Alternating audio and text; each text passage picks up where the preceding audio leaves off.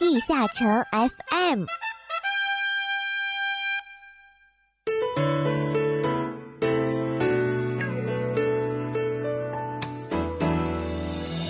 地下城 FM 第七十五期，一百集倒计时。Hello，各位冒险家们，你们好，这里是地下城 FM 第七十五期，我是主播梦梦梦慈溪。一百集即将开放，我们又迎来了一大波活动，一百级倒计时。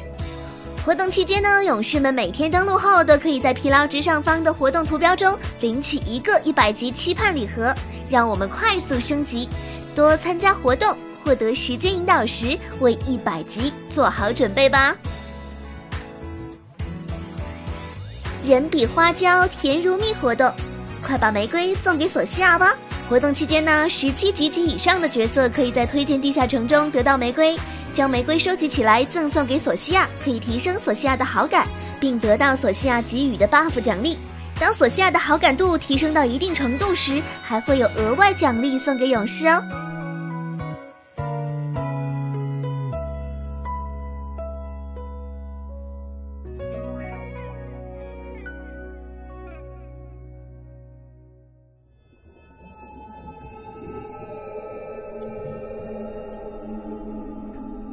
领主的起源，领主的故事，随着节奏不断接涌而来的，所有有关领主诞生的秘辛。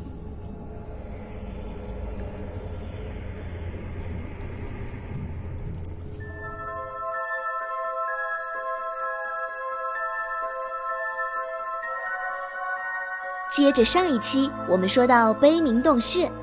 当年通关悲鸣洞穴的玩家们，对于魔剑阿波菲斯的印象一定非常深刻。魔剑阿波菲斯一把邪恶十足的巨剑，攻击力十分可怕，必须尽快搞定它，再去对付他的傀儡。第二个房间刚出现的时候，会马上插入地下。魔剑插在地面上时处于无敌状态，即使是扫地技能也无法攻击。可以在插入地下之前，最好是在魔剑从地下升上来到最高点消失并且没有出现的一瞬间，用抓取技能控制住。同时，在此过程中进入冰冻、眩晕等状态，也会让它不插入地面。魔剑插地后，发掘者会变成魔剑傀儡。攻击颇高，如果攻击不够，傀儡会在血掉到最后一管血时恢复大量血量。但是如果处理完魔剑，发掘者未变身的话，发掘者就不会攻击，只会跑来跑去。空中幽灵林恩在盗墓王出现后不久就会出来，貌似变异的女鬼魂会放出湮灭黑洞。而且碰到后会给玩家上类似于沉默的 buff 状态，进入该状态的玩家无法使用技能。处于沉默状态时，头上有类似说话方框。进入沉默状态之后，可以使用异次元的道具解除。在异界入口购买的沉默恢复药剂也可以解除。林恩死后会有一个透明精灵，也可能会不出现。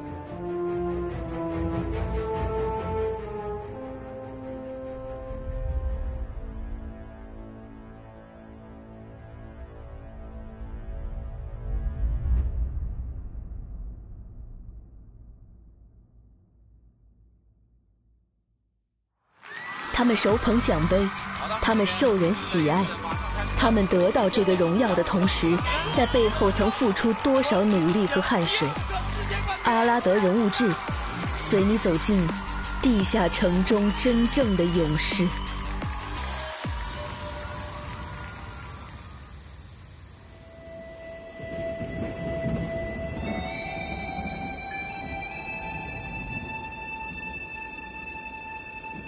本期的人物志将介绍大家在 PK 场耳熟能详的战斗法师岳雨海吴奇。玩 DNF 就是为了 PK。在2008年年底呢，岳雨海第一次了解到 DNF 这款游戏，横版过关，爽快的打击感使得喜欢 PK 的岳雨海爱不释手。经过考虑，岳雨海选择了漫游这个职业，华丽和帅气就是给岳雨海留下的第一印象。他说：“但是我漫游 PK 到八段左右就放弃了。”岳雨海放弃漫游，并非是漫游 PK 不给力，而是在 DNF 刚开始的版本中，漫游刷图没什么人要。他说等级练不起来，所以不想玩了。近战的立法才是我的归宿。面对漫游升级路上的尴尬，喜欢 PK 的岳雨海也不得不因为无法升级而放弃了漫游这个职业。毕竟那时还没有平衡系统，等级差距带来的技能以及伤害上的差异十分明显。后来岳雨海玩了一个弹药，并和基友金身一起，很快到达了满级。他说：“可是弹药实在不是一个 PK 强势的职业，我玩 DNF 只是为了 PK，就放弃了。在放弃弹药之后，岳雨海又选择了元素。”他说：“玩游戏我一般都很喜欢玩远程，可是元素在 PKC 很被动，一直都是防守反击为主，所以也放弃了。因为玩元素知道了稻草人的重要性，所以对其他职业提不起兴趣了。就这样，岳雨海又玩了一个比元素更被动的召唤，结局当然也不理想。无奈之下，岳雨海只有尝试萝莉的唯一近战职业——战斗法师，结果发现真正适合他的是战斗法师。”岳雨海的战斗法师之路由此开始。岳雨海第一次参加比赛是在零九年，他说不记得是哪场比赛了，只记得当时很紧张。但是也就是在零九年，岳雨海就斩获了第一届 PLU 团队冠军，二零零九年 WCG 全国个人季军等等。在接触战斗法师的短短时间内，岳雨海的崛起速度让所有人都为之惊叹。那凶狠的压制性打法也给别人留下了深刻的印象。在之后的时间呢，我们经常会在各种比赛上看到岳雨海的身影，F1 南北争霸赛亚军，2011年 WCG 个人亚军等等等等。当年岳雨海和队友神之怒、星光参加了线上比赛，神之怒外号就叫大怒，星光叫三星，然后缺了个二，我就叫二海了。之后的诸多比赛，由于岳雨海线下比赛的大赛基本都是老二，也使得二海这个名字拥有了别的含义。为了适应削弱，苦练三十小时。然而 PKC 太过强势的立法，如同毒王一样，一直在被削弱。到了第五章，立法的大范围削弱，使得立法玩家哀嚎遍野。那时的岳雨海也和其他 PK 玩家一样，完全无法适应新的版本。他说，就像在做噩梦，原来可以随便打的人，好多都打不赢了。岳雨海也一度想放弃立法这个职业，但经过思考后，他给自己定下了一个目标：三十多个小时不睡觉的练习，为了适应新的打法。如果失败就放弃。那最终呢？岳雨海熬了过来，他迅速适应了新的版本。可能在顺境中很难感受出来，但是在逆境中，强者的毅力就完全的体现了出来。想来这种坚持也是岳雨海这种比赛选手和其他 PK 玩家的主要区别所在。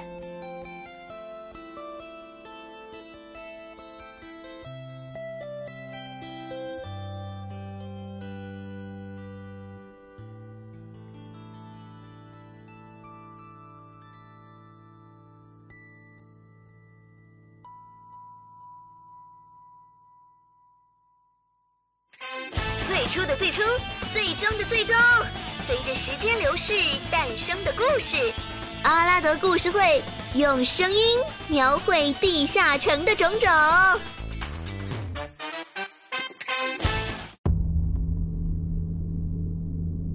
阿拉德利九百八十五年，也就是毁灭纪大转移的那一年，使徒及伟大意志的邪恶一面接二连三死去。让伟大意志的力量越来越弱，智慧之神尼梅尔帮助伟大意志找回最主要的形体卡洛索。之后，卡洛索用力量凝结各个时空，试图寻找伟大意志的其他碎片。